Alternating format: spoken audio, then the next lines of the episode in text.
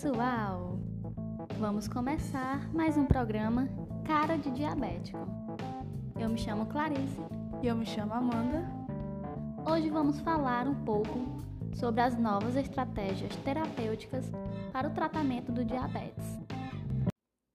Bom, o diabetes é uma doença crônica causada pela produção insuficiente ou má absorção de insulina, no caso do diabetes tipo 2, ou a não produção da insulina, no caso do diabetes tipo 1, que é um hormônio que regula a glicose no sangue.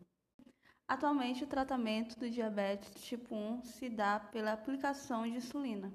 Porém, as inovações no tratamento estão aí para diminuir o número de aplicações e seu desconforto. Vou falar um pouco sobre o iPort. Foi lançado pela Medtronic Brasil em 26 de abril. E essa tecnologia é para pacientes que precisam injetar medicamentos de forma subcutânea, no caso, a insulina. 98% dos pacientes acha confortável de usar e 100% relata que ajuda a diminuir a ansiedade na hora da aplicação de insulina. Mas o que é o iPort? O iPort é um dispositivo para a administração direta de fármacos sem necessidade de injeção. E como ele funciona? O dispositivo, do tamanho de uma moeda, fixa na pele com um adesivo. Nele há um tubo flexível e sua introdução sob a pele é praticamente indolor. Esse tubo flexível é uma cânula que atua como porta de entrada da medicação no tecido subcutâneo. Através dessa cânula, o número de aplicações é reduzido de várias vezes ao dia para uma vez a cada três dias já que o iPort deve ser trocado a cada três dias. Agora eu vou falar sobre outra estratégia. A Anvisa aprovou recentemente a primeira insulina inalável no Brasil.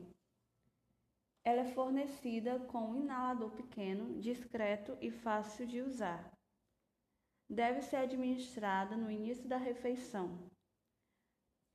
Ela se dissolve rapidamente após a inalação para o pulmão, atingindo imediatamente a corrente sanguínea.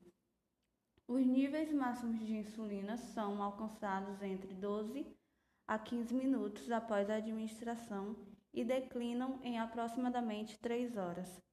Lembrando que a insulina inalável deve ser usada em combinação com uma insulina de ação prolongada em pacientes com diabetes mellitus tipo 1.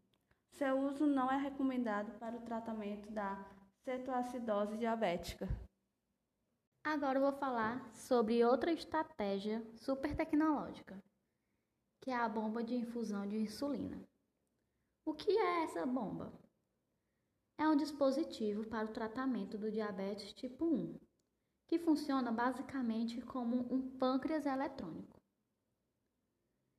Ele é programado para injetar quantidades de insulina de acordo com a necessidade da pessoa, de hora em hora.